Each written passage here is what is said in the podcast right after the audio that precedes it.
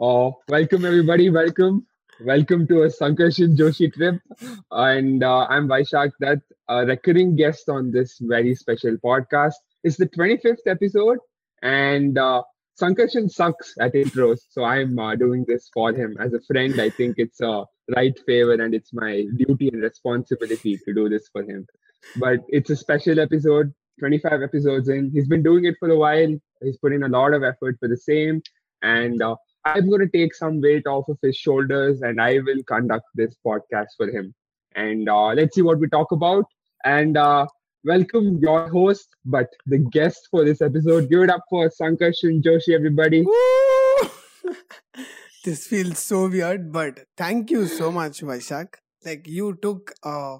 Like, you put in extra efforts oh. into, like, making this special. Like, it really means a lot. Thank you so much.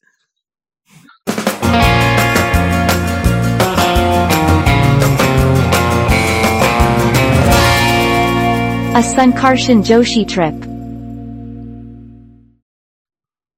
Yeah, how was my intro? Rate it out of ten.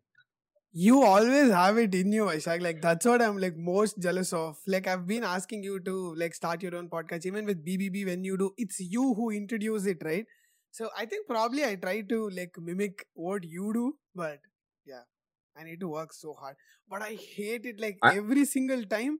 I, like, like, if I'm doing solo, I have to, like, record a minimum five times. I'm not joking. Like, minimum five times.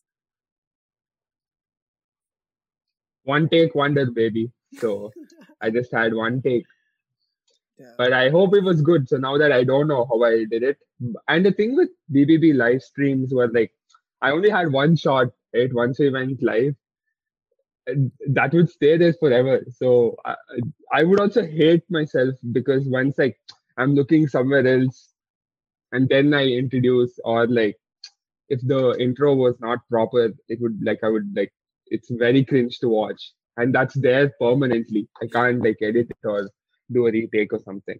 So it's always a tough thing. But the thing is to like just do it and get on. All of us hate ourselves equally. So it's fine. Yeah. And uh, with that in due, uh, we're talking as if we haven't been in touch for quite a while. We just spent the last hour talking off camera. Yeah. and Getting But for formalities, how are you, Sankarshan? Ah. I'm, yeah. I'm great, How are you? Man. How was like, your day? I am. I am not bad. I'm doing good. So it's like, uh, like I was telling you earlier, like with this whole pandemic, with everything, like I've been spending a lot of time with by myself. Probably in my solo episode, I'll talk more about this. It's like I am comfortable being lonely right now. Like that's the place I'm at in life. Like I'm happy, like like good lonely, like not like sad lonely. So yeah, I'm I'm good, man. I have this podcast, like. Uh, so I receive like responses every now and then for episodes, like a D M or something. So that's pretty nice. Like that is worth the effort that I put into. So it's like, yeah, this and yeah, that's all, man. I'm I'm I'm good. So how are you? Yeah, I'm I'm doing good too. And there's a difference between being lonely and being alone. You're happy being alone, yeah, but you're not lonely. So that's the thing. Lonely by default means that you're like you're missing someone. Like if you quote something, you need to sign. Like like Vaishakh Dutt. Yeah, yeah. Continue. But yeah, yeah, yeah. So like and like uh, I was just discussing this with one of my friends also recently that being alone should be normalized and like you know, uh, going on vacations alone or going to if you see someone come to a bar and if they're drinking alone you say like ayo papa you know either he had a breakup no he definitely yeah had a papa yeah breakup papa I feel you know sorry macha you know like either that it's like it's fine you should do things alone and uh, it should be normalized I feel and it's good and that's something that the pandemic has taught all of us for sure like yeah we have stages where we have been miserable. Something that it has taught me is that like there's nothing wrong in like being alone, but there's also no shame in asking for comfort or asking for company when you feel lonely. So you, sh- it's like it's okay, and you should do it. Like I, it was like a big, what do I say, mental block that I had, where I would not tell anyone anything. I was very private. You know, it took me a while, and the pandemic taught me that it's okay to reach out and be open and be vulnerable and stuff like that. So that's awesome. That's good. And I was going to ask you something. Uh, you know, I we just spoke about all of this for a long time, and uh, you've been doing this podcast for quite a while. How are you feeling about it? It's been close to one year. How has the how's the journey been so far? Uh, this has been the most like uh, like rewarding in the more like uh, like abstract sense. So like not literal tangible reward, more like intellectual knowledge, wisdom wise. So to me, like most of the learning that I have had in life was through verbal communication. Like most of the life lessons, or like most even in college, or like any sort of like learning that I've had, it is when I listen to someone else talk about it. So like with this episode, uh, like episode by episode, like all the, like this is twenty-fifth, right? It's twenty-five different conversations, like twenty-five different perspectives.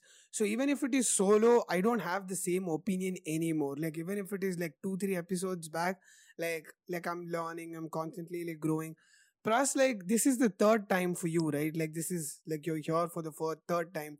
And, uh, like, past two times when you're here, we had different conversations. Like, every time we have conversation, it is different. And uh, so, like, I have learned, like, so much about myself, like, doing this. Because a lot of opinions that come on the fly, like, I, I don't put efforts into thinking what I'm gonna say next. It's mostly, like, on the fly. Like, I just randomly talk about it. So most of the like opinions that I had in me, they just like come out. Like I'm like, oh shit, like this is what it's like. It's more, it's like therapy, in other words. So like all the inner thoughts, they just like come out, and uh, yeah, therapy, journaling, like yeah. that. Yeah, reflection. Uh, yeah, it's definitely uh, true, because when you start putting yourself out there, you see what's going on inside. Right, so that's there for sure, and uh, and like personally, I've seen the improvement of like how your podcast, how it started off in the first episode, no intro, nothing, welcome, you know, to you taking more time and effort and like refining your craft. Basically, the thing is like it. The beautiful thing about a Sankarshan Joshi trip is like if you go from episode one to episode twenty-four until now, like you can see the growth. And you can see like the changes you've made. Like it's it's like a batsman practicing every day and like improving his cover drive. Like initially it was like tennis ball cricket I'll hit. So slowly like refining yourself more and more and more and like perfecting your craft. And like and like we will never hit like the we will never reach perfection. But like also like seeing an improvement from podcast to podcast is like very interesting and very heartwarming to see. So good job on that. Thank you so much. Like especially your, coming uh, from you, right? Like because you are also in the creative space business. Like you do improv comedy, and you guys, like you uh, being one of the Bisi Bele Bois, like you guys put like content out there. So uh, like you guys are in the game. So like coming like from you, like it, like it's very uh, motivating to me. Because like initially when I started, I knew like what I could do and like where I was. Like I, I, I could gauge that. So like for episode to episode, I was very hesitant to listen to my previous episode. Like when I did my first episode, right? Like when I did my second episode, I was very hesitant to listen to my first episode because I didn't want to get like demotivated or something. Like this is very internal. Like when people listen to it, they might not find like any difference. But like to me internally, there is like like like so much that like that goes in my head with respect to like probably I could have like like said something better or like articulated this better.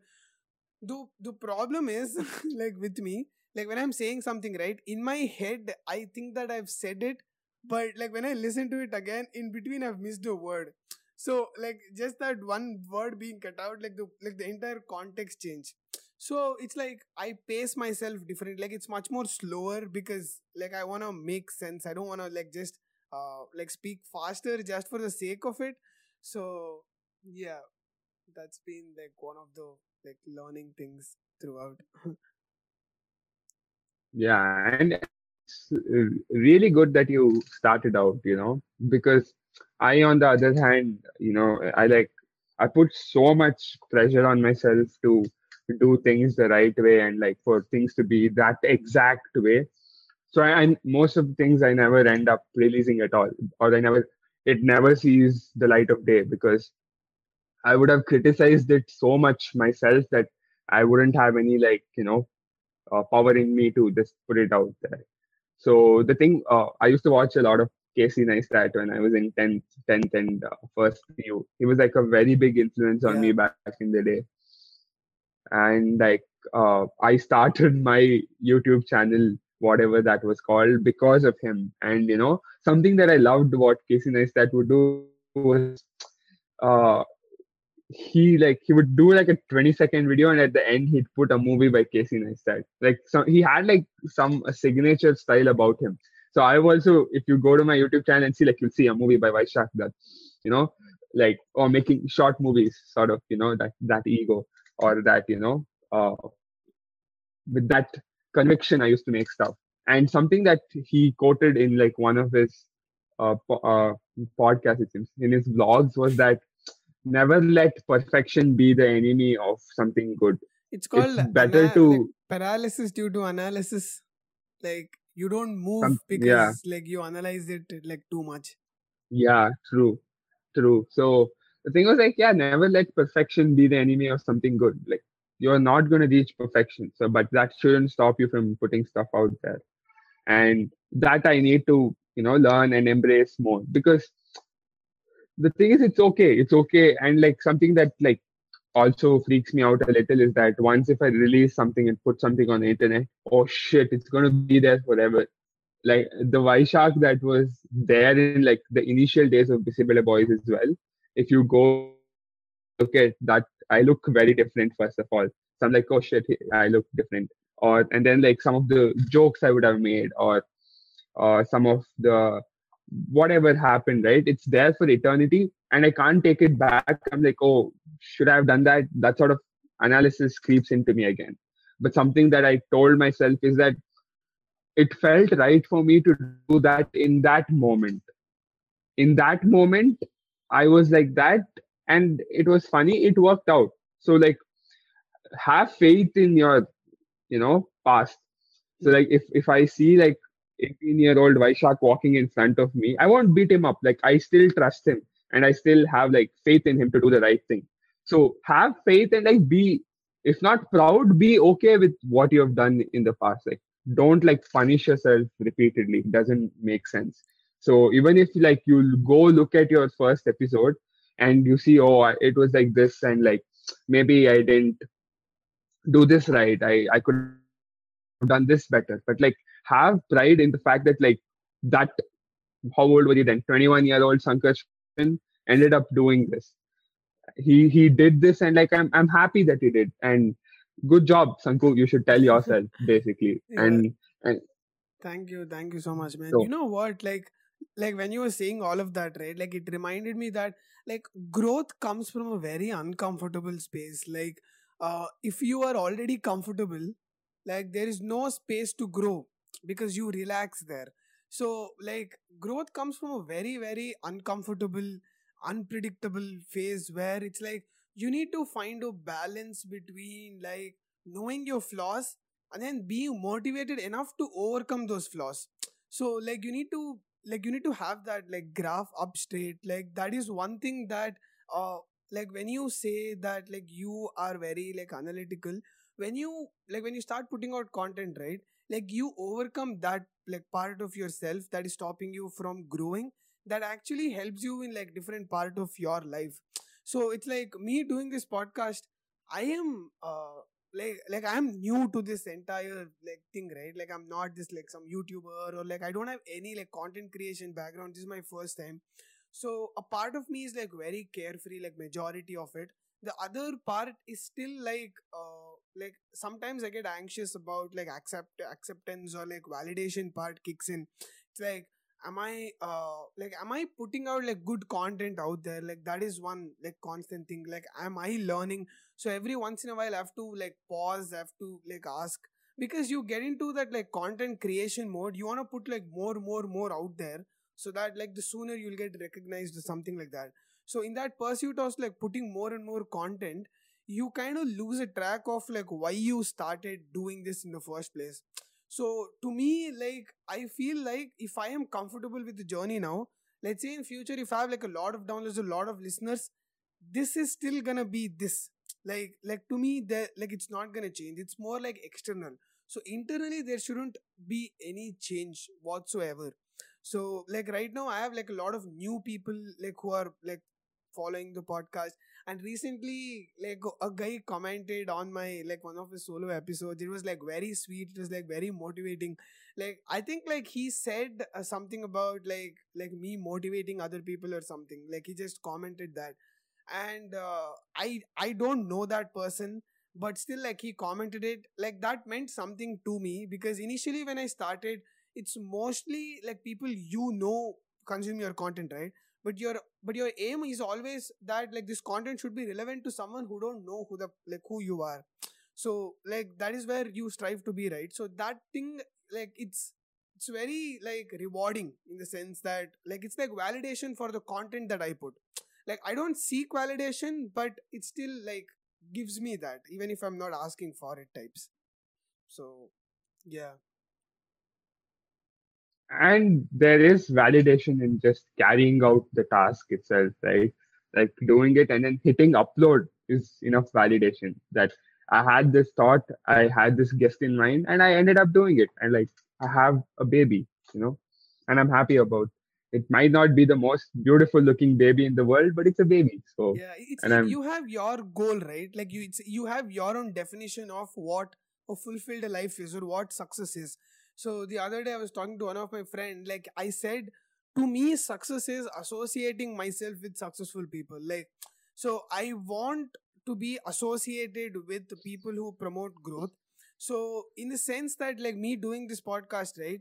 Like, let's say first episode or like twenty-fifth or like two thousand five hundredth episode, like regardless, every single guest is my friend. Like I make sure that I make a new connection. Like I make a new friend. A lot of people like I, I, whom I never met in my life, I have had them on the podcast and I've had them like twice.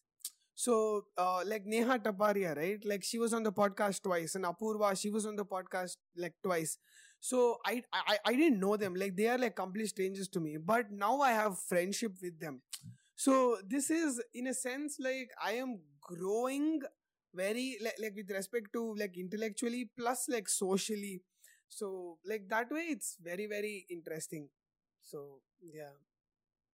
Interesting, and it's a very good thing that, like, you you have faith that, like, you're, you know, making tangible relationships out of your episodes, right? So, it's very nice to see. And, like I said, awesome stuff. And, like, and a lesson for, like, anybody who is watching this is that, yeah, just start. And, like, you will see your growth as you progress. Yeah. And...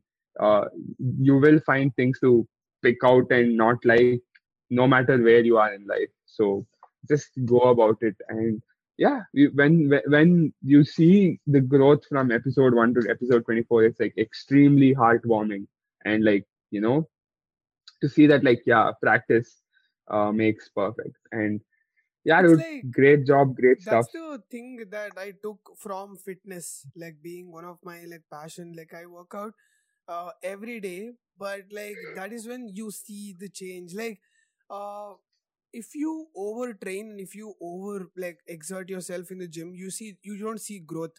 If you don't do anything at all, you don't see growth. Like there is a fine balance between the amount of effort that you put in and the amount of time you spend in recovery. So it's like that principle I apply to like everything in my like life with this podcast, right? Like sometimes I feel like if I don't put an episode out there, I get like super anxious. I'm like, I'm I'm, I'm missing out on the progress. So I need to like put out there. Like it's like mentally a pressure like comes, and uh, like that's when that, that goes in the overtraining part. It's like, even though you don't, you, you didn't spend enough time like recovering, you want to put like more content out there. So it's like I take significant amount of like break time and then I put like the content out there. So it's like I am not like I don't have like a chip on my shoulder to like make a living from this podcast. Like I do this because I love this. So like not getting into that trap is also like like one of the important thing. Like you were saying, right? I have I have known literally like ten people that I know who wanted to do something in YouTube or like in content creation space, but they didn't. So like it's like you saying that like whoever is listening to this, like just start. It's like it makes so much sense because like I just wanted to start. Like I wanted to start and I was like on the fly, like let's see where it goes types. So like I have a lot of friends who are like really good singers. I'm like, put the, like record a video and put it out there. But like it's hard for them to get rid of that hurdle and then like putting content out there. So yeah, like just starting, man. Like I think anything, any journey in your life, like just starting is the like hard part. Then like just momentum like keeps you going. True. And it's all about naivety as well, I think. Because uh, if you need to be innocent and you need to think that Uh, whatever I do will make an impact, or it will, you know, people will like it or whatever. You need to be naive and believe that uh, I'll, you know, my my content will make sense. So if you have that naivety in you, it's so much more easier to put it out there. But like as you grow up, you do lose that naivety, right? And then you become very, oh, should I like, you know, should I really even do this? Oh, there are already thousand other podcasters out there. Oh, should I do that? So that like obviously like, you know, restrains you from going ahead. So like be naive sometimes. So be naive and go ahead. I think what drove B B B in the beginning was that very naivety. Like we were so naive that like the three of us, three college kids, know nothing whatsoever. We could sell out a show and it ended up happening. Uh, that naivety can drive you forward very much. And it's about dreaming, right? Like, like dreaming about like something. Like, like that part of naivety, like it, like it, it, it, yeah. It's very like hopeful and motivating.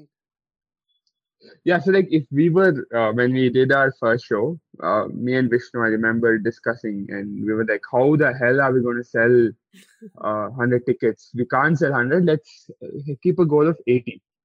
And when we sell sixty only, we'll put out uh, sold out, filling fast so that people will book more. Like we were so, you know, like nervous and apprehensive of selling out. And uh, the thing was, yeah, we were that, and like we were analyzing who would buy tickets. Okay, we might get ten tickets. No, we will. Nautanki has thirty members. We'll get twenty tickets at least from them. They will support. Ended up is our college five... theater club, by the way. Yeah, like, yeah. All the peeps who don't know. Yeah, yeah. But five people ended up coming from Nautanki, like in total, like just from Nautanki club. So apart so from like people who are. How many tickets did you guys end up selling? We ended up selling one hundred five. So, like, we overshot our goals. Like, we even got calls on show day. Like, do you have tickets? Uh, we were at a hotel and we, we saw some of our friends eating lunch and they walked up to us and were like, oh, do you have tickets? And we ended up selling three tickets there. So, the, the thing is, like, yeah, that, that naivety and, like, yeah, it, it'll, it'll happen, I think. So, you need to just go about it and see what'll happen. Yeah, that naivety won't last forever, and after a while you you you you have to stop being naive and be more technical and uh, you know put be more professional about your uh, end goals and stuff. After a while, yeah, you need to know, okay, I, I need to put effort into my editing, or I need to put more effort into the way I talk and improve my vocabulary and English or whatever. That's definitely there, and I think that's something like even though like I wish I wasn't so apprehensive and analytical about the stuff that I put out, I still think the good side of it is that I've been able to notify, note, notice the flaws in my content and definitely, see how I could man. improve like, it. Like, I'm sorry, I'm cutting you off there because no, like, no, no. When I spoke to uh, Apoorva, right, like there is a different vibe altogether when you talk to psychologists. Like you feel like Like, like you learn so much from it, uh, like just by talking to a psychologist.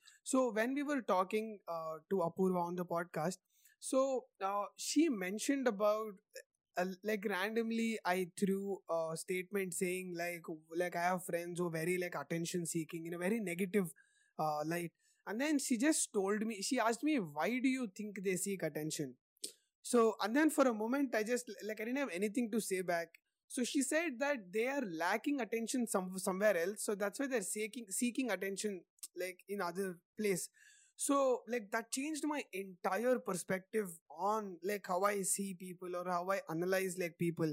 And also, like, we, we talked about, like, overthinking aspect. So, I'm like, you know, overthinking, I put that out also in a negative light because that's what, like, that's what we all do, right? Like, we, we have, we have negative connotation to overthinking.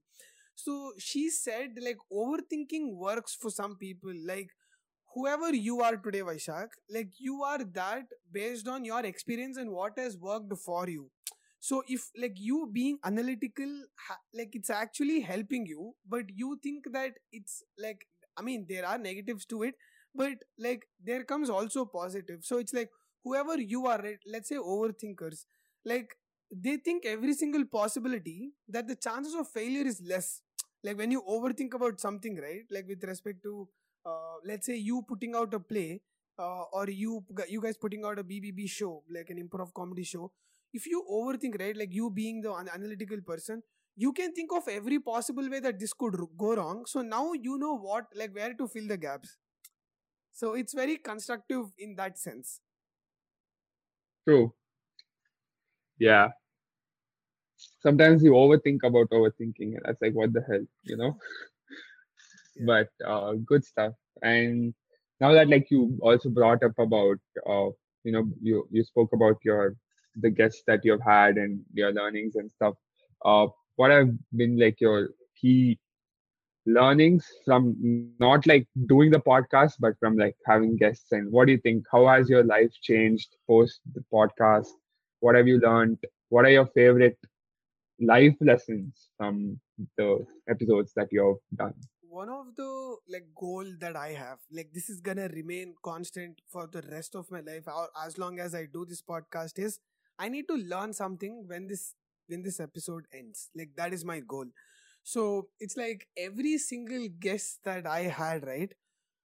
I definitely learned something or else I don't put that episode out there. So, that's like the benchmark. And it is always like, it's so, uh, like, like the life lesson part is a lot of people don't know the effort that goes into like making this. Like, so I have an external camera there, which is recording me. And there is an external audio like on, on different device. So, I have to merge them and then my editing and then like uh, like even with respect to like uh, bringing guests on, right? Like I can just open my mail I D, like my podcast mail I D.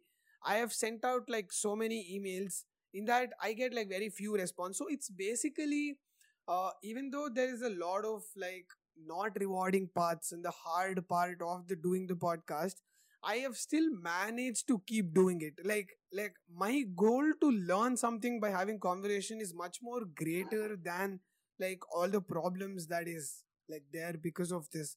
So I think like this, like this clearly keeping this in mind has like helped me significantly with other things. And uh, like when you start doing something, right, let's say you want to do a startup, let's say you want to design a mobile application or you you want to start a business and you want to you want a mobile application for that. You have zero knowledge about like what a mobile application is or where to start. You become very anxious, right? Like you start thinking about like, how do I do? How do I do?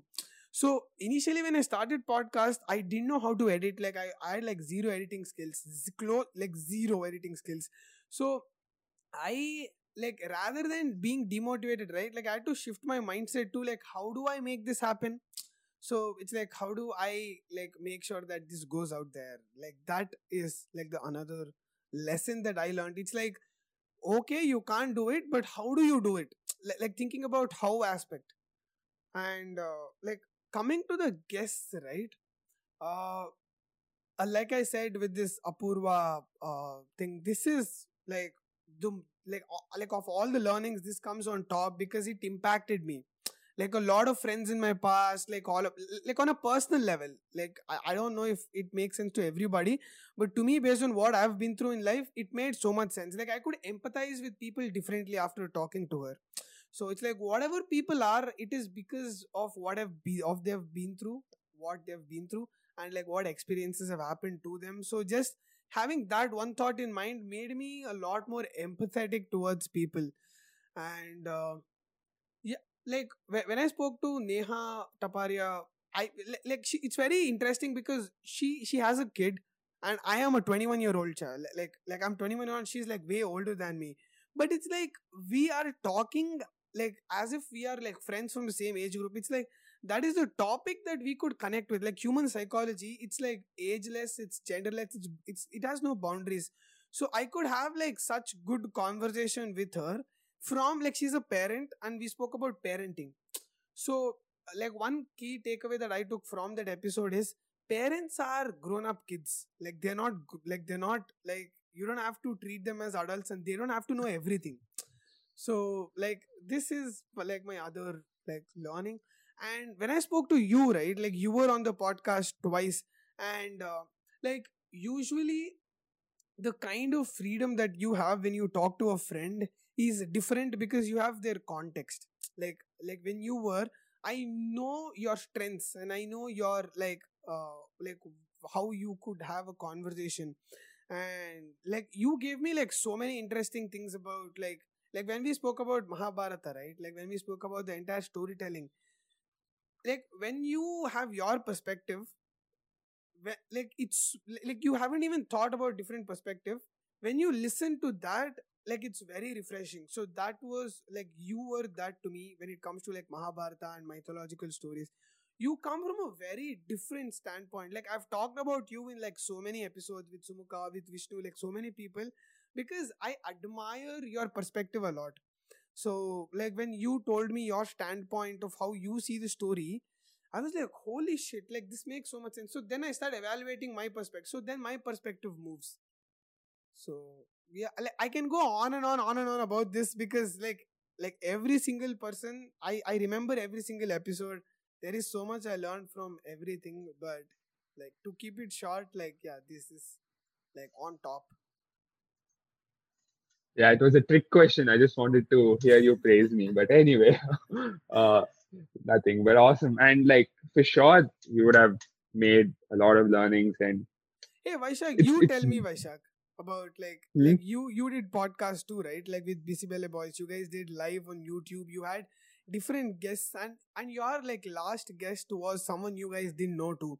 It was a very like the season one is over. It was eight episodes, right? Yeah. Yeah. So it was brief, uh, but it was like really good. So like, what was your learnings from like like you talk like when you talk to like guests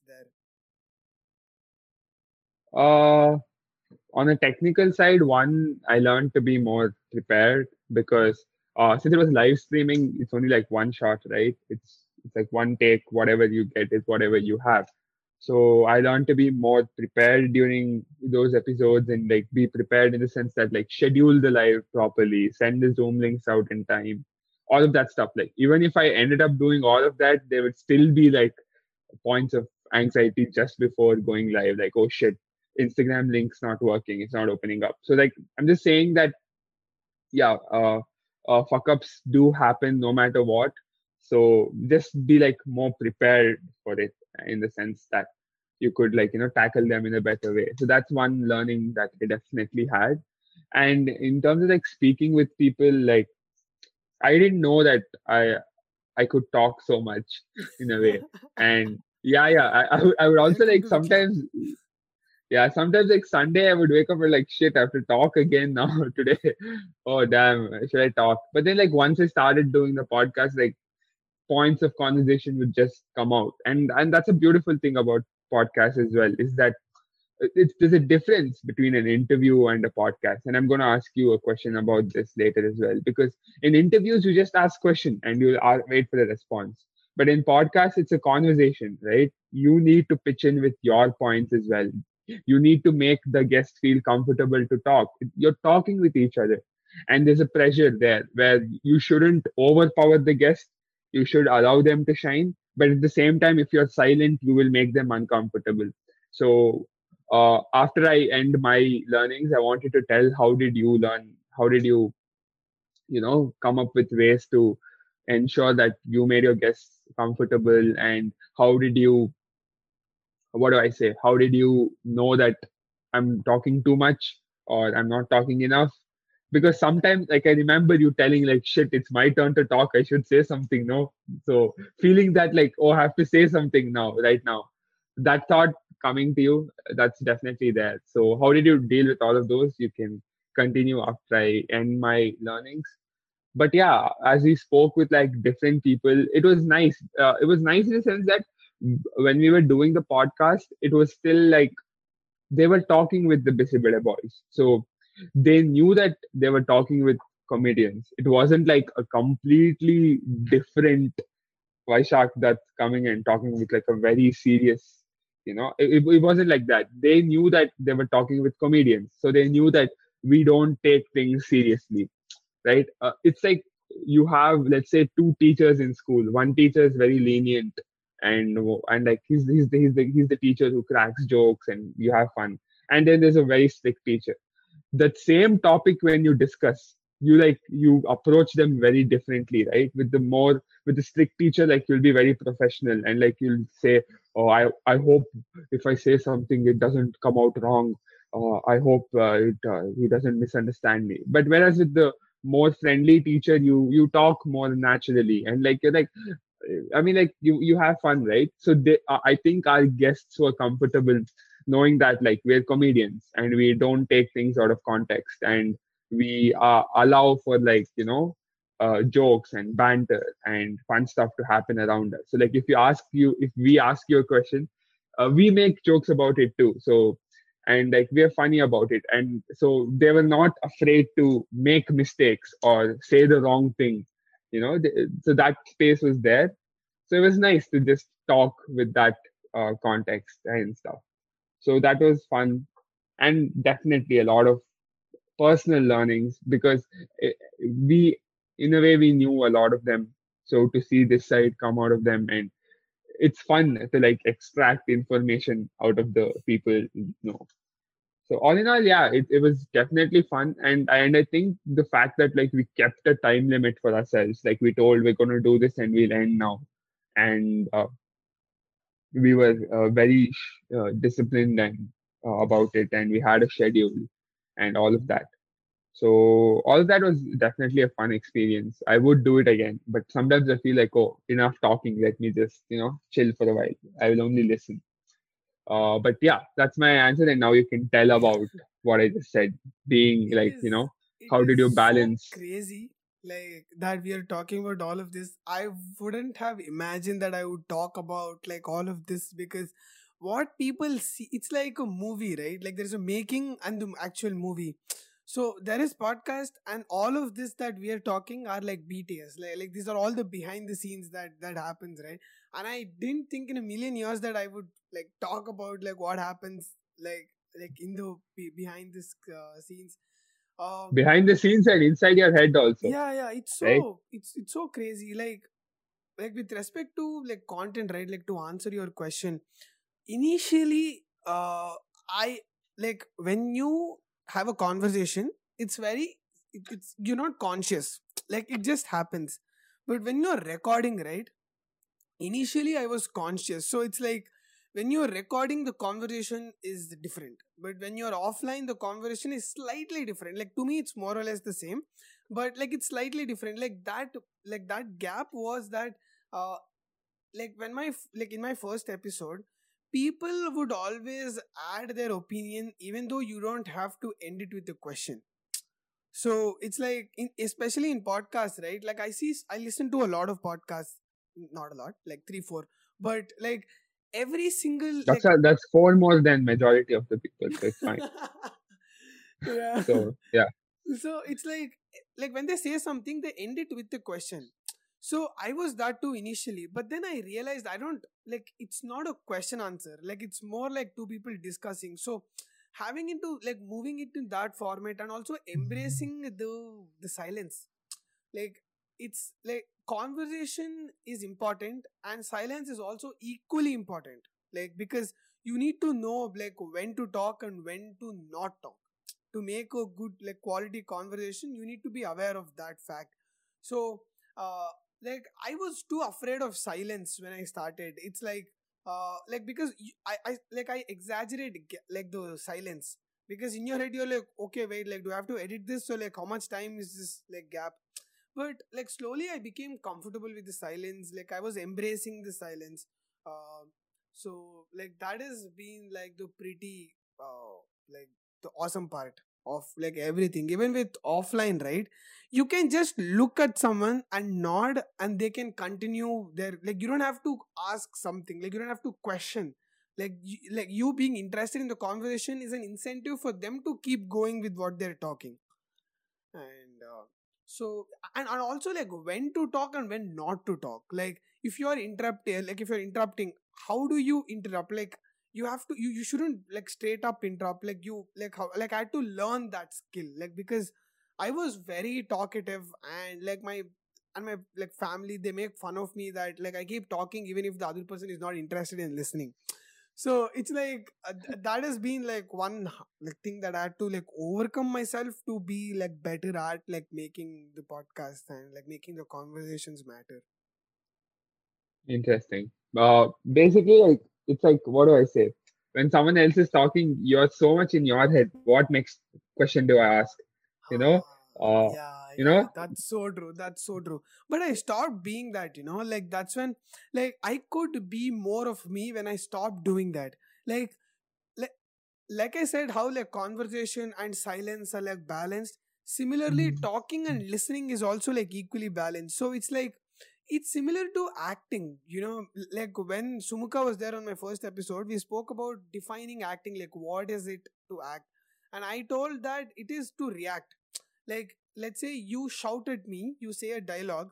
My acting is a reaction to your statement or reacting uh, reaction to a situation.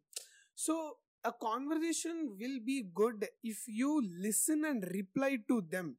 Not like, let's say a conversation is something, you have something else going on in your mind and you say something that is very irrelevant or that's not uh, in line with what the other person said. So it's like finding the balance, like be in the moment, like because you have to listen to them, be in the moment. So yeah, that part is also like so true when you say it. Yeah. Yeah, getting out of your head uh, is very important. And I think that's what something that I have, uh, you know, like listening is very important. And it's like, it's more important than talking only sometimes, I feel. If you are a good listener, you can, rather than always trying to put your point across, you can end up with such beautiful conversations rather than just it becoming a battle of who makes the better point, right? Yeah. yeah. Silence so, always works, you know, like sometimes words fail, but silence works. Like in majority of the cases, like silence and listening, sorry, like not silence, yeah. listening, uh, like works all the time than talking. It's basically True. You're acknowledging, right? Like everybody wants validation and acknowledgement to feel their presence. So when you listen, it's like you're acknowledging what they're like, what they're saying or the amount of time that they spend. I am very grateful to people who come on the podcast because they are spending time talking to me. So that means that I must have had some impact on, like on them that they are willing to do that. So I really, like I'm very grateful for that. So uh, like every time I bring a guest on the show, I have minimum thirty minutes of talk on the call. So like just to know their mental space. Basically becoming friends, like I become their friend then and then it's like friends having conversation to do that. It's like yeah so it's like that continuation of that conversation is the yeah. podcast basically. Yeah, it's not like you're meeting for the first time, then it will be like hard. You can't in the podcast you, you don't have time to break the ice. You have to start off with meaningful conversation straight away. So that thirty minutes acts as a good icebreaker. And they know, hey, I can chill with this guy for yeah. two hours. And yeah. You know, certain so, opinions people don't respect. Or people don't, like now we live in this like woke culture, like cancel culture. It's like, you're being cancelled for having an opinion. Like how like how the fuck can you cancel someone for having a certain opinion? It's like, that's, the, the, like people are like so uh, like into this culture right now with this whole cancel thing, uh, ca cancel culture, everything. So when I have the thirty minute call, I uh, like if they feel that I respect their opinion, and they should like they should feel like their opinion is being respected, and I don't fake it. Like if they don't feel it, they don't come. So like so I am like so open to opinions, and I'm open to change mine too, that like people will let their guard down with sharing their opinions. Like like now let's say if I say like randomly that being a pedophile is not wrong, like like you're gonna get so much hate just for having this opinion. So, like, yeah. Le le that was a bad example for an opinion, but okay. Okay, wait, wait, wait. Le let me just, like, like clarify this part before, like, people go crazy. It's like, yeah. When a guy sees a naked girl, he gets a boner, right? Like, that's his body responding to that, like, it's stimulus thing. If you okay. get turned on by a child, isn't that biology? Like, wait. Like, you don't have to act on it. Like, you don't have to, like, you can, like, just because you're getting turned on, that doesn't mean you have to act on it. So, it's like, just because you get turned on by a woman, that doesn't mean you go force her to, like, have sex with you. Like, that's not what I'm saying. I'm saying, like, we don't even acknowledge things. Like, that's my problem. Like, okay, like, pedophiles exist. Like, just because you don't talk about them or, like, their thing, you don't seem interested, that doesn't, like, make their, their presence vanish. Like, th that's what I'm saying. Like, yeah, like, does this make sense, Vaishakh? Like, like, what do you think about this? Let's take a left turn here. uh, the thing about respecting opinions is definitely, yeah, I, I agree with that too. Like, different people have different opinions, and it, we should have a safe space for everybody to represent their opinions. And the, the thing about opinions is that opinions change. So, you shouldn't judge a person based on their current opinion, because the opinions that I had when I was younger, some of them were wrong. And now let's not act like we didn't have wrong opinions back in the day. All of us did change, and we need to respect that change. And I think that's something true about forgiveness as well. We should be open to forgive. You shouldn't, like, you know, reject a person based on his current misdeeds. You should, I feel like, yeah, it's, would you be, who could forgive, how much, that's subjective, and it's different for different people. But I'm just saying that we should be open to allow people to change and not, you know, judge them only on their immediate thing. I but mean, I like, think you the do point judge, that like subconsciously, like it's it's involuntary. Like judgment is involuntary, yeah. Of course, but like you have to send like the rescue thoughts for that thought. Like if you if you are having like a negative feeling for someone, what are you, like, are you acting towards, like, what are your next step? I think that's probably important, because thoughts are involuntary, right? Like, judgment is also, like, uh, it's, it's thought. Yeah, and true. So, that's definitely there. Thoughts are nothing. Uh, I remember Sihi telling me this, that she saw this from a movie or a book where thoughts are, thoughts mean nothing more than a freckle on your face. So, like, thoughts are nothing. It's basically your actions that count, and that's for sure.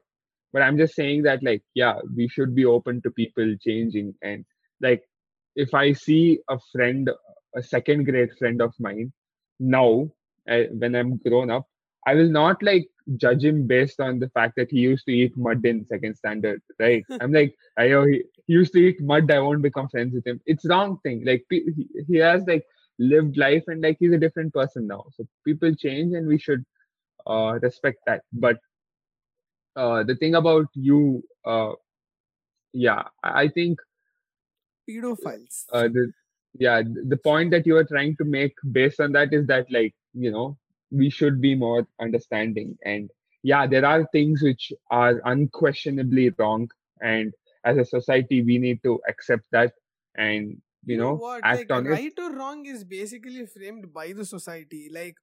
Back, let's say one hundred years back, few things that were considered wrong are not wrong anymore. So, let's say back in the day, how we see pedophiles, that's the same way how people saw gay men. Like, that, like, they, like that's exactly how they saw them. It's like, now you're acknowledging them. You're not only acknowledging, you're fighting for their empowerment. So, I'm not saying the same thing will happen for pedophiles, But like what I'm saying is you're... No, no, no, no, no, no. I, I get what... It, uh, it's true in the sense that that's why like we're moving forward. Like if we aren't bettering ourselves as a society, what's the point? If we are falling back into our mistakes, then there is no progress in society.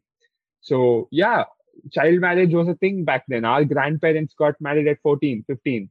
But that's not right. We know that now. And it's good. We shouldn't say that like, we objectively now know that like it's not right for such things to happen, and that's something which we as a society have decided, and that's the whole point why you know, society is moving forward based on like there's a different context. Like I think context changes. Like when there were arranged marriages, right, like back in the day, there were there are good things that like there are positives to that that too. Like probably that would have worked now, like it worked then because of the circumstances and context. So now the context and the environment has changed. So now when the environment changes, the same thing is not like applicable anymore. Like, like people don't acknowledge that. Like there is no one thing that is universal. Like change is the only constant, right? Like people don't even like acknowledge that's my problem. Like uh, let's say randomly I go to my college and I start, I, and I start talking about... Uh, like how gays should have sex or something. Like I start giving sex education about gays. I would definitely be silenced. Like, like teachers would be like, what are you talking about? Like, can we not talk about this or something like that? It's like people don't talk about things that they're uncomfortable with. Isn't like, like that, that is the major problem with like, even with opinions, right? Like you cannot like condemn someone for having a certain opinion about something. Like either you put in effort to change that or ignore them. Like, like just because they don't have the same opinion as yours. Like, like it's this, it's like that loop of like, that's where you fall into this entire like fake woke culture. Hmm. I don't know. I, I don't, I, I think I have a very nuanced take on it, or I don't have a take on it at all, but yeah, I understand what you're you know trying what? to... This is so yeah. awesome. Like last time when you were on the podcast, we were talking about like gods and spirituality. You had an entirely opposite perspective of what I had. Like, and then you listened to me and then you said you like you differ from that opinion. And then we continued the conversation to different things. Like we agreed to disagree and we respected each other's opinion and we carry forward it with the, uh, with the other conversations. And I think that is what we are all lacking. Like, we can agree to disagree. Like, this is one thing that, like, doing this podcast has taught me is I need to have content. I need to grow so that I can put out, like, better content out there. Like, like I can talk better, like, knowledge and wisdom-wise. So, for that, I need to listen to people. I need to acknowledge other people's opinion. And if I don't agree, and I need to agree, disagree it gracefully. So, yeah. I'll... uh.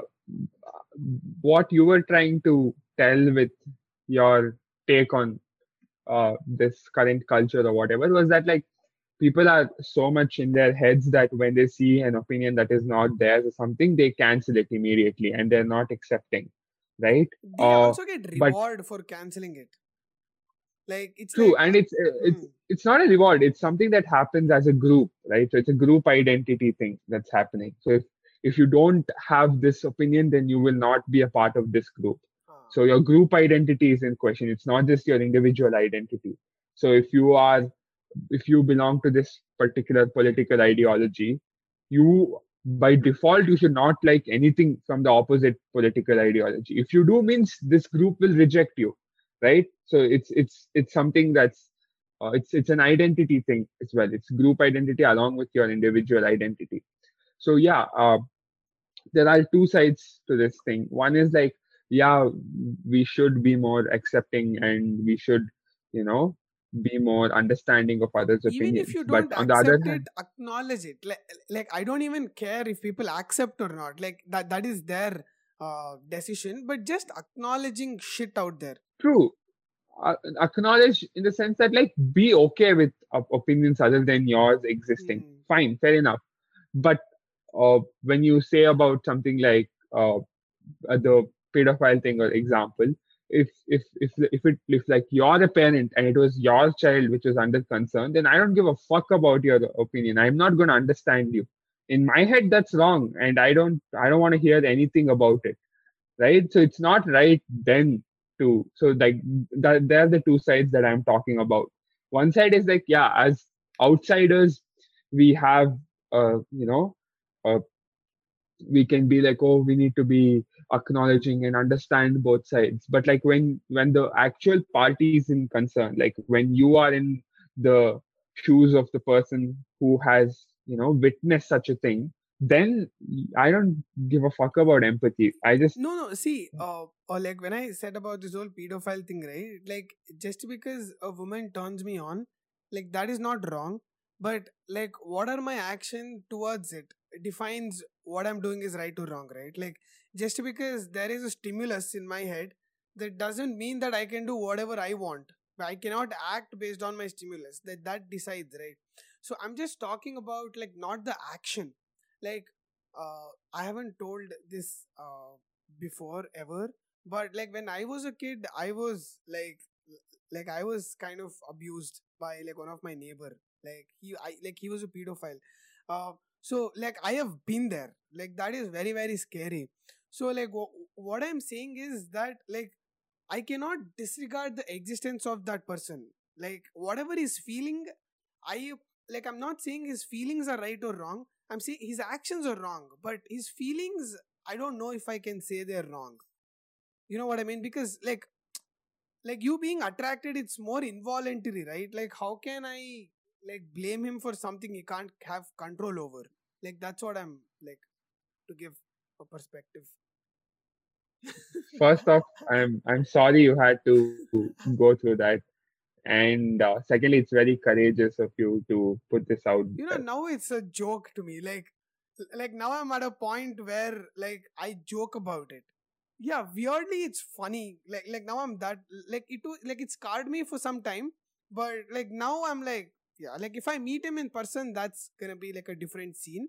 But now I'm not gonna meet him in person, so I don't have to like think about the action that I'm gonna do if I meet him. So that's like a different Uh, conversation altogether, but yeah, yeah, and yeah, the thing like you telling that uh, I can't judge him for that. I think it's a very bold and like what do I say? It's very ra- rare for a victim to have such a uh, take on the abuser and not and like it's I don't know. So, but what I'm trying to tell is like yeah, uh, I understand what you're trying to tell where. Him being that way was like a result of his childhood as well, and uh, it it's like he has whatever is in his head was that. So, but the thing is like, yeah, if you are getting such thoughts or something, it's like some thoughts are like a cause of concern, right? So, I think yeah, we all should be like, I don't know, at least a good way to proceed is to have conversations about it, but all of these are like very uh, touchy things and like very controversial, very sensitive. Very so, long left turn. Very long left turn, and we should be very sensitive and very careful. The day, yeah, I I end up saying something. You say you end up saying something. We'll be friends. It won't matter to us, but for other people, right? It can like you know. Uh, So in a way that like, yeah, like the point that I made earlier, let's just be more accepting, accepting, acknowledging, whatever you want to call it, of each other and try to create a safe space for everyone to at least where they're not afraid to voice themselves, at yeah. least. That much this I think we can. This was all about like, like we, we, we fell into this entire loop of conversation because of opinions, right? Like that was the keyword that like took us on this conversation.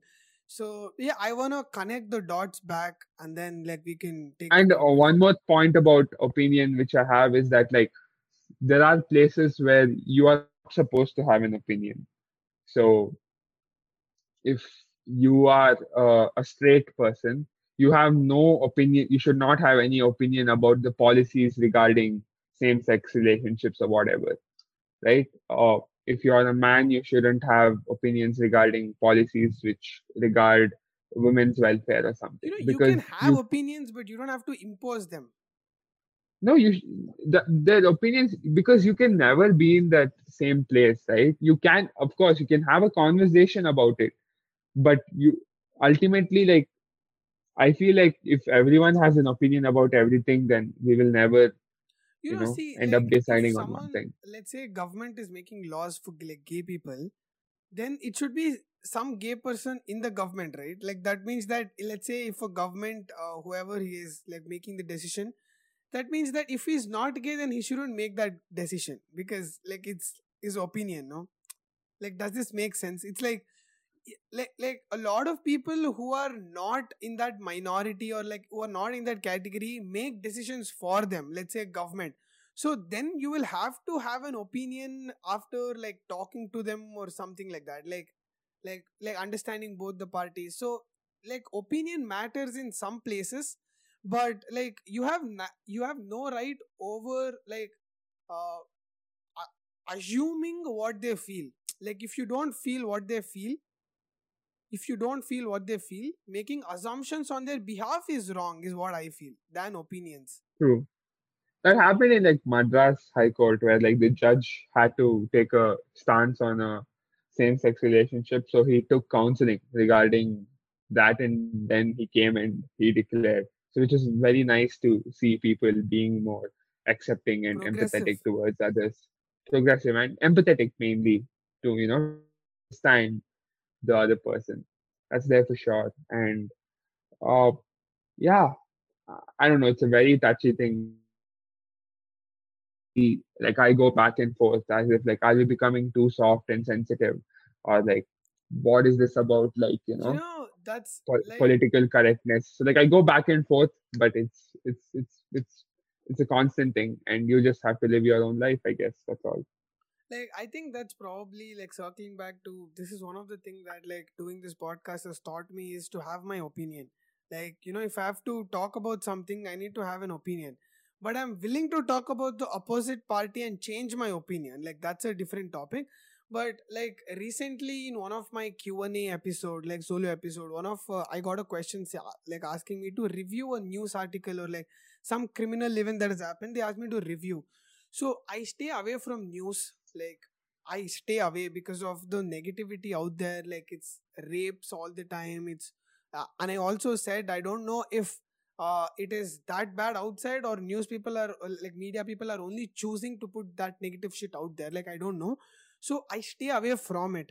So that is not right, right? Like just like I am not even acknowledging what is happening. Like I'm being hypocritical here. So just to not get triggered my like emotion. Like if I hear like a like a kid being raped in like Kerala or somewhere, I get super triggered and like like I have a lot of emotions that start like fluttering inside me. So like for that episode, I had to like Uh, numb my like that part and I have to be logical and I went into that like looking for news articles and talk about it. So like doing podcast taught me how to be rational in a way. Like if like I'll be rational and talk to people who have like different opinion than what I have. Like it's good that people have different opinion. I wouldn't have conversation for hours with someone who has same opinion as me. Then like what am I getting from it? It's mostly em- like emphasizing what we already believe in.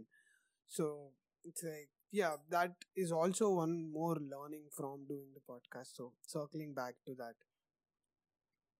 True. Yeah. And like our lives, ju- you know, decide our opinions, right? Experience. So, yeah. Yeah. So we are bound to have different opinions because none of us have the, the same, same lives, uh, lifestyle, right? Yeah. So true, man. So true.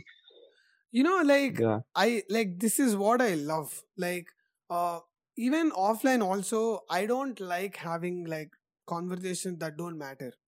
Like, like, randomly, me and my sister, the other day, we are sitting in balcony and I am randomly talking about, like, something, like, like, that's on my head. Like, something is always, like, going on in my head, like, all the time with respect to, like, what is right or what is wrong. With respect to like, like like whatever is happening in the world, like philosophical or like if I read a story, it's like I keep going back and forth, back and forth with that. So like like this is where I get to reflect that part of me. So like even if I don't get like views or listeners or whatever it is, this like my my tick marks or like my to-do list, I add all of this there. So if the, like if my episode fulfills that part, then it's it's good to me. Awesome. Yeah, quite a big left turn. And let's see what you feel about this when you're editing and what you've said. Because then only you'll be a different Sankarshan, right? So that's how you know quickly what? we can That's change. One different thing. Have you ever heard yourself, Vaishakh? You're in the content creation business. And please tell me how you feel.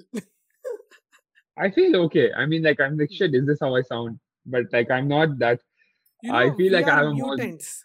a more... Like, people... Like, like, even I am okay with my own voice. Like, that is where I am... Like, that is what twenty-five episodes of podcast will do to you. Like, you are okay yeah, with your own voice. Yeah.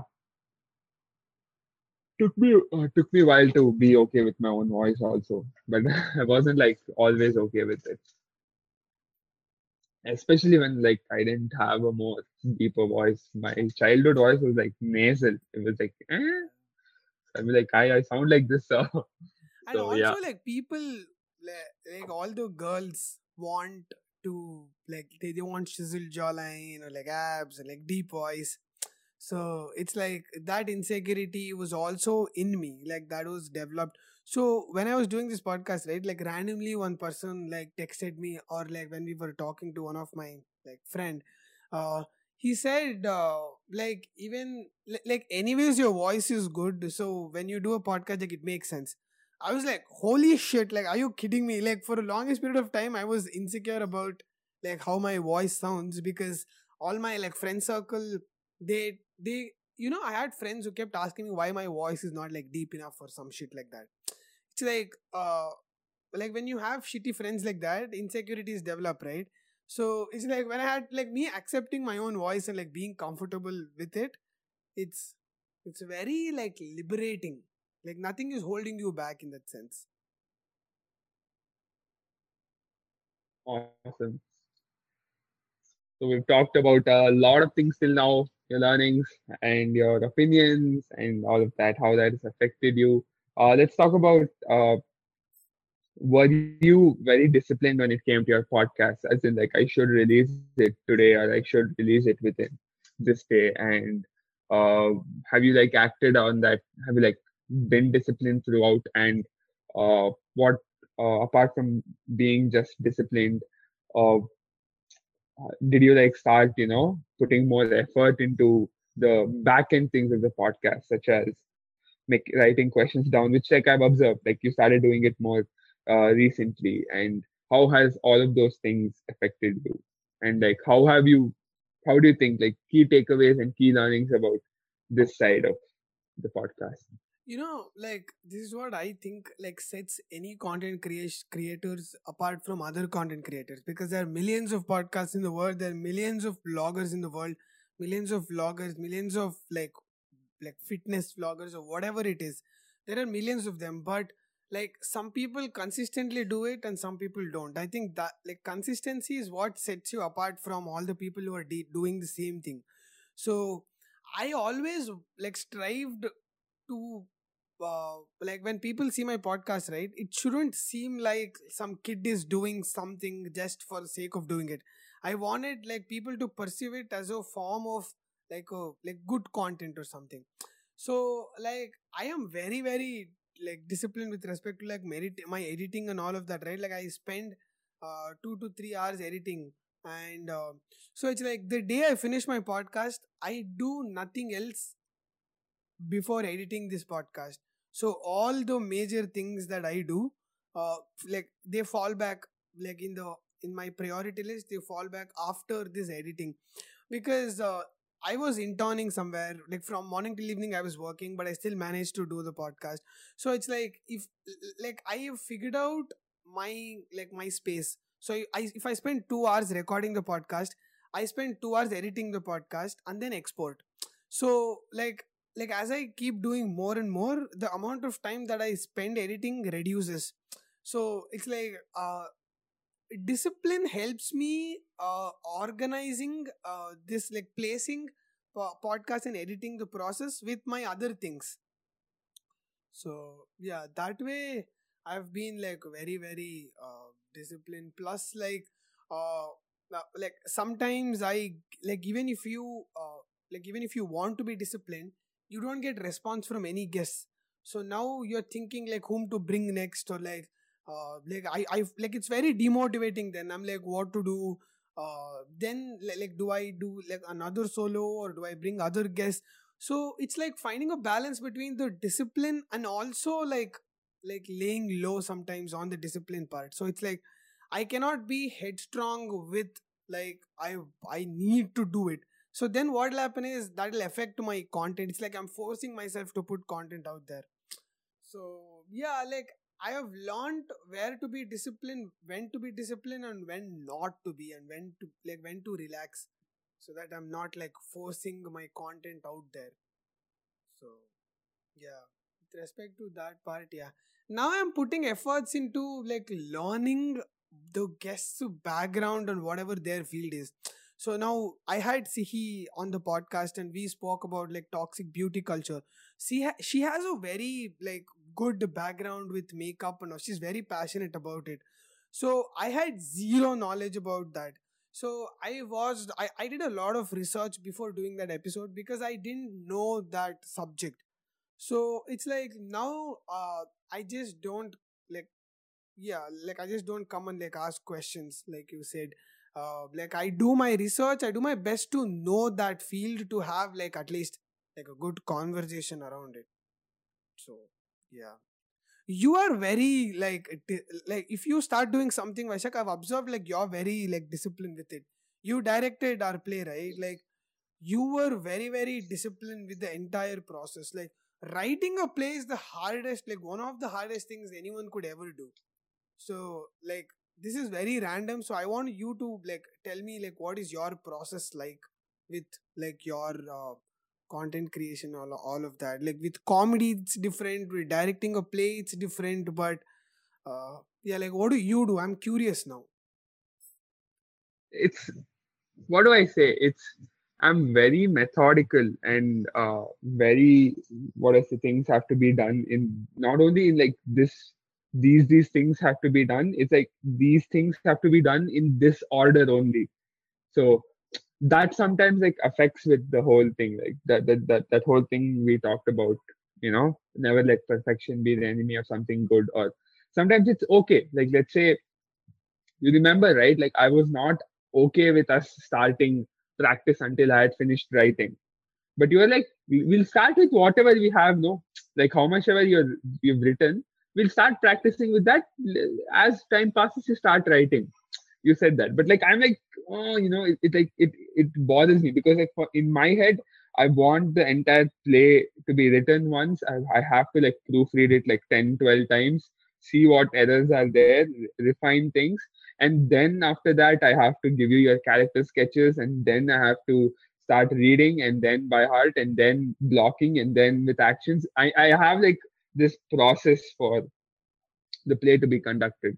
But yeah, this thing, like it's it's not only like I have to do these things, these things have to be done in this order. So like I am I am very in my head that way. So like that's why like I'm not that good with timelines, and like if deadlines are there, like it, it, it because it affects with the way I would do stuff. So it's it's that's again something that I need to learn, which is to find a balance between getting it done and getting it done the right way. So like in between, I have to be okay with it, right? Uh, because like if I had, you know, saved time during this early part, maybe we could have had more time during practice later, where I could have, you know, had more fun with like you guys trying, you know, maybe you you guys improving some scenes or something. So yeah, that's something I need to learn, but.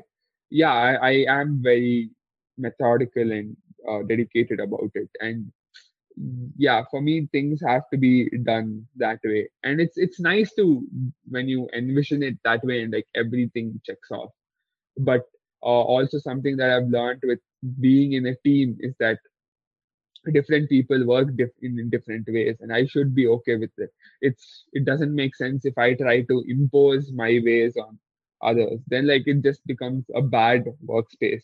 So we need to be okay. I need to be okay with how other people, uh, you know, work, and I need to be more accommodating and all of that stuff. So yeah, it's, it's a constant learning thing, but yeah, it's something that like has helped me, and yeah, I need to. I think it definitely it, has helped. Like, how old were you when you directed your like first play? Like you wrote and you directed. I think that was in school only, probably in eighth, twelve, thirteen years old. Like a piece of work that you're proud of. Like that um, was that was I think that was Vibhajana, and I was eighteen then, right? Yeah, I was hmm. eighteen. I I like let me be honest. So when I acted in the play that you wrote, right? Like like it didn't seem like you were younger uh, to us, and you were like like there wasn't any age barriers, because with respect to how organized and how meticulous you were with your like with the entire process, right? I think that's why the play was at the level that it was. Like even if it is even if it was not like a William Shakespeare play level, it was way better than the most of the plays that that came out of our theater club, because of you and like because of the the meticulous process that you believe in. It's like I like I tried writing a play. You can write a scene, like it could be like small one, but writing an entire play is so hard, because you have to imagine a conversation and you have to make it natural. Like how ironic is it? Like you're imagining something to like make it natural. So you're like when you're when a conversation is to and fro, you're writing from this perspective, and when this dialogue is done, you like put the other character's shoe on, and then you write from their perspective, and then you build the character backgrounds in such a way that they come and collide at that point. It's like their background should be in place. So you were very perfect in that sense. Like the script, right? Like the dialogues were so good. It it didn't seem like it was force-fitting. It, it it went natural, and it was like awesome, honestly. Like the experience that I took with you, right? It was very, very like liberating in a sense. True, and like uh, I obviously like dedicate whatever I've learned to the directors I have worked under, right? Uh, I think I've always been like uh, either a very tough actor to work with or a very easy actor to work with, because tough in the sense that if the director comes and tells me something to do out of like if he, if he asks me to do something and I don't envision my character doing it, or I don't think that it makes sense in the script, I like argue and I'll be like, hey, it doesn't make sense because that's I the imagine the play in you talking, right? Yeah, yeah, yeah, yeah. So th- th- that way it's very hard. But like if But I'm, and on the other hand, I'm very easy to work with, because sometimes what I imagine is like exactly what the director is imagining yeah. as well.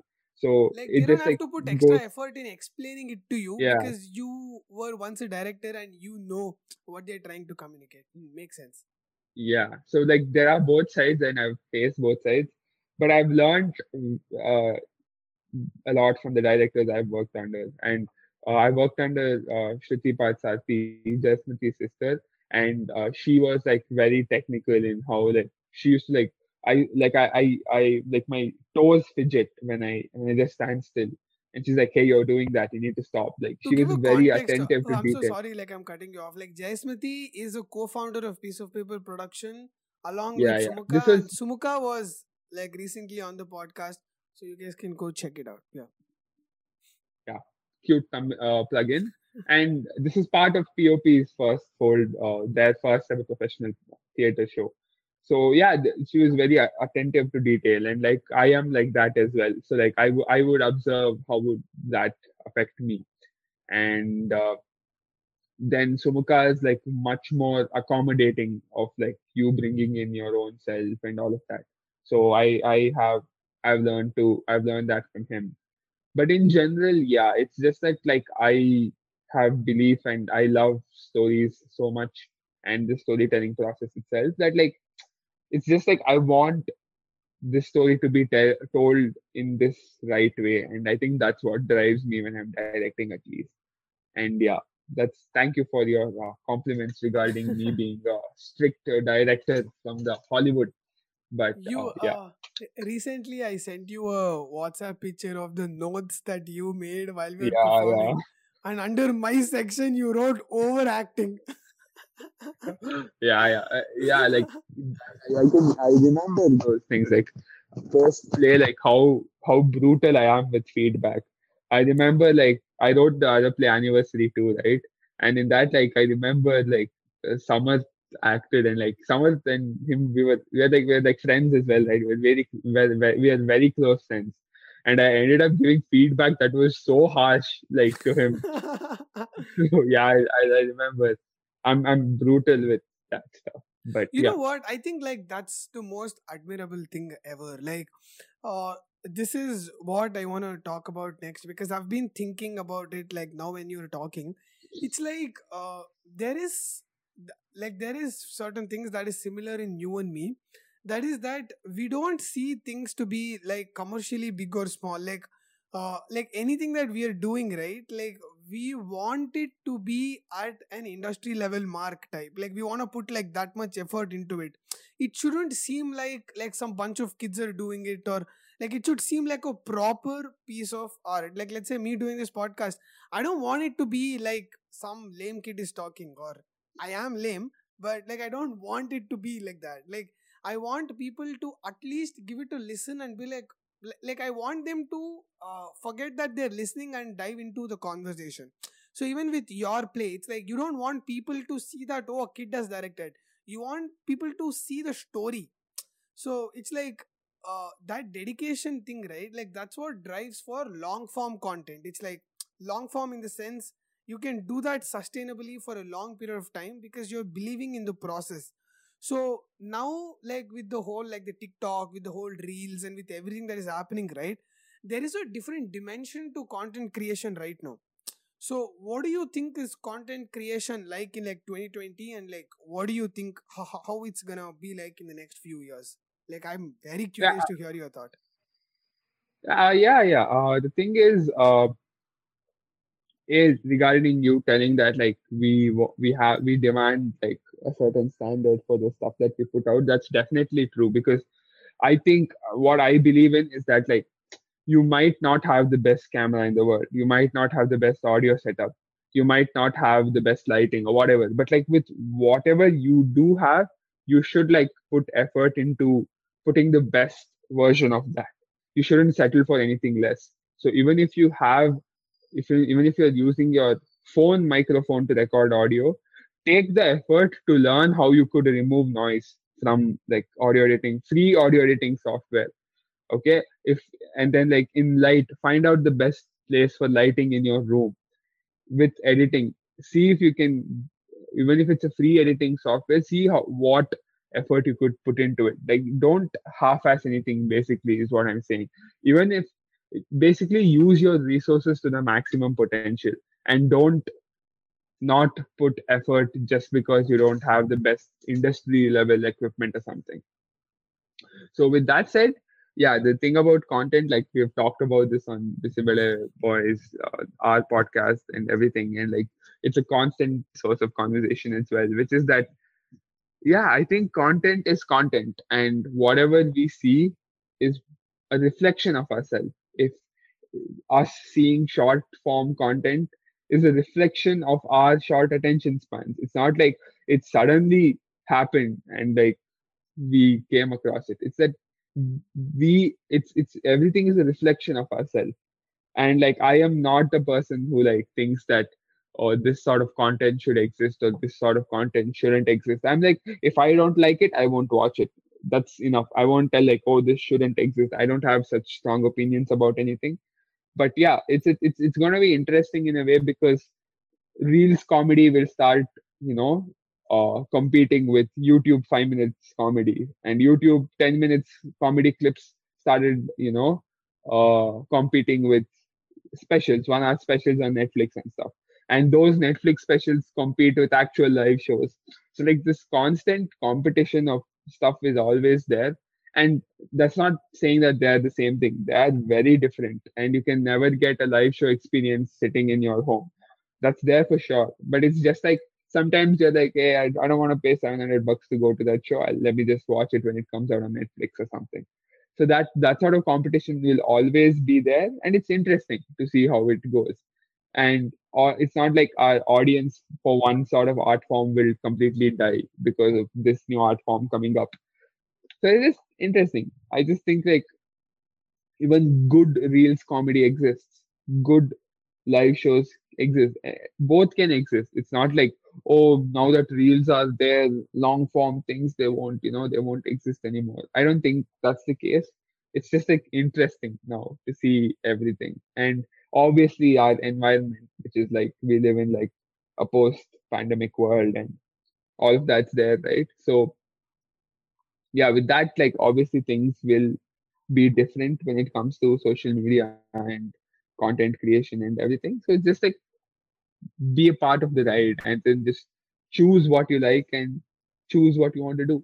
You know, and have what? Fun with that. Like, uh, I don't, I don't mind if the time that we are spending is reducing, if the reels are becoming shorter and shorter. I don't care. Like if the, uh, like if our attention span is reducing or not. Like it does matter, but what matters more is the content.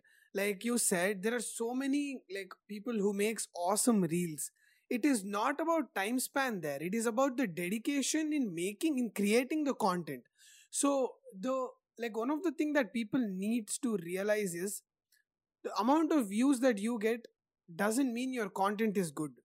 Like, like with this reels and everything, it's all about algorithm. It's like, it's not about your content. Like a, like a girl can do a stupid dance and can get millions of views. But that doesn't mean that that content is good, or that doesn't mean that you can monetize over that content. Like there are like now fame has no meaning. Like, like, like people becoming famous has no meaning at all right now, because like you can put stupid videos out there, like stupid reels and, uh, you know, those like, uh, fuckboy reels where you're like, uh, like very weird and very sensual kind of reels right now. Like, girls are like flaunting their curves, and then like guys are like, oh, see, my abs are like this. So those form of content, right? Like you cannot monetize them. Like although content creators, let's say reels, a lot of them are making money because their content is good, not because they're famous. So like, like before when YouTube came, views mattered more than anything. Like if you get a lot of views, that means that you get sponsors, you get like, uh, like, like some company sponsoring your video. But now that isn't the attribute anymore. Like, uh, like it's, it's all about like your content, and like, that's when you get like sponsors and, and all of that. So I think that's the only aspect that has changed, and that will change if this short lifespan, uh, like, sorry, short attention span thing continues. But other than that, I don't see anything uh, else. Like negatively with respect to short. But like you can't you can't call content stupid just for existing, right? It has its own audiences, and yeah, but that's what like I, I like what are you trying to do? Like some reels I see and I'm like, what are you trying to do here? Like what exactly are you trying to do? But still there are people watching it, no? Yes, but that doesn't mean that you can monetize over that. Like you cannot make a living making stupid videos is what I'm saying. Like that, like just hopping on the trend. Like, you can become famous, but you cannot monetize. Like, uh, there are a lot of, the, like, TikTok people who make, like, such... You know, who, what's that dude's name? This, like... Khabib something, no? Y- Khalib yeah, something. That, like, the black dude who who shows, uh, like, like, people who make a lot of effort in doing simple tasks. And then he... Like, it's a satire, right? He makes... he Like, he's a millionaire right now. And his content is funny. Like, he puts effort in making it. And also, like, Nirmal Pillai, right? Uh, like, his content is good. Like, he's, he just records in mobile phone. He doesn't even do it in a D S L R. Like, but, like, his content is that good. So, I think that, like, people need to put emphasis on the content. Not on, like, the views and all of that. So, yeah. Which is why true content will stand out. Which is why... movies directed by Tarantino, Nolan, they stand out over time versus like cheap flicks that were made. But like to say that cheap flicks shouldn't exist is like wrong, because they are finding their audiences. Like if one hundred million people watch the dumb reel, it's still like one hundred million people watching it. So you should respect their time and opinions. Like it's it's fine for stuff like that to exist. But yeah, in general, yeah, you should put effort and like be conscious about what you're making and what you're consuming as well. So like if you don't like such reels, just don't consume them. You know, that's all. Yeah. You know what? I want to end this podcast on. I want to end on a note that I want to be on your podcast soon. So, uh, ladies and gentlemen, Vaishakh Dutt, uh, hopefully he's going to have his podcast rolling soon. So, I hope. I hope. Let's yeah, see. And, hopefully. And I'm just yeah, putting it on there so that you feel like you have a chip on your shoulder now. Yeah, yeah. Like uh, a pressure. It's you know what? Like, a like you are like any conversation that we both have has always been constructive, and uh, like I like being associated with you because of the type of discussions that we have. It's always like growth minded, and uh, it is like it makes sense for you to have your podcast. So yo, I hope so. Let's see if I do it. And regarding this podcast so far, like it's been such a fun thing to talk about. And like it's also fun because we ended up talking about stuff which we had never planned about. You know, we ended up saying stuff which I didn't even know. Like when I spoke about uh, the opinions things and stuff, like I thought, like it forced me to think what my thoughts regarding this topic were mm. and how could I phrase it, right? So like I thought about it, and like when you see that side of yourself coming into play, it's nice. It's basically we are forcing ourselves to be vocal on a public domain. Like we are we're seeing what our thoughts are, and it's interesting it's interesting and it's always fun to do this. And for sure we will be different people when we see this again in the future, and uh, you'll be like, so oh please shit, don't hold us to... accountable for our opinions. Yeah, because don't, they're don't, bound to change. We should be accountable. It's just that like we should we should be accountable to what we say, because otherwise everybody will say something and like, ah, nothing, I'm not accountable. Yeah, but but, but yeah, you need to acknowledge our growth if we grow is what you're saying. Yeah, yeah. yeah. We, nice. we you need to know that like, yeah, we there is always room for improvement for a person is what I'm saying. Yeah, yeah. And, and it's fun. We spoke about the, a lot and yeah. For all the people out there, please get a Vaishakh in your life. Uh, it's like when I say Vaishakh is uh, like get friends who are very like growth minded is what I mean. Like like I I I made a choice in my life few years back to associate myself with people who challenge me and who help me grow, and like you are a result of that. And uh, so hopefully we get to do this again, man. Like, we will do this again, yes. And like very thankful, very sweet of you to speak of me that way. My mother would not agree. She thinks I'm a hopeless, useless fellow. That's what. If, if your uh, mom thinks you're good, that means something is wrong. Like if your mom thinks you're stupid, that means you're normal. Yeah. So I will show this to my mom, and hopefully that will change her opinion about me.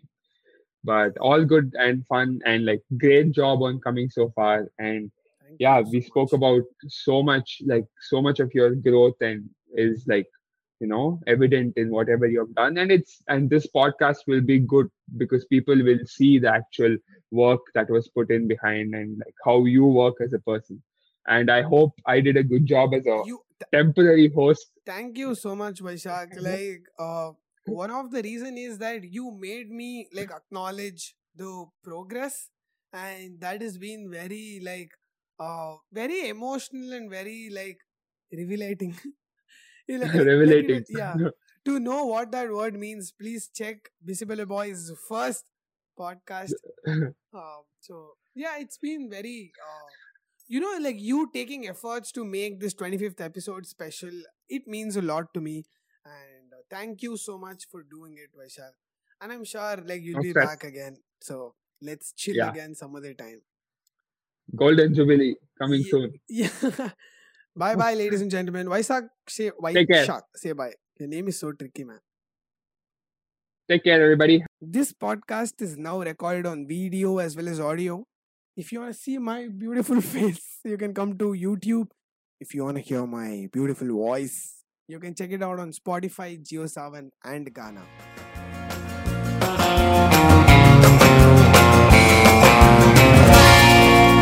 A Sankarshan Joshi trip.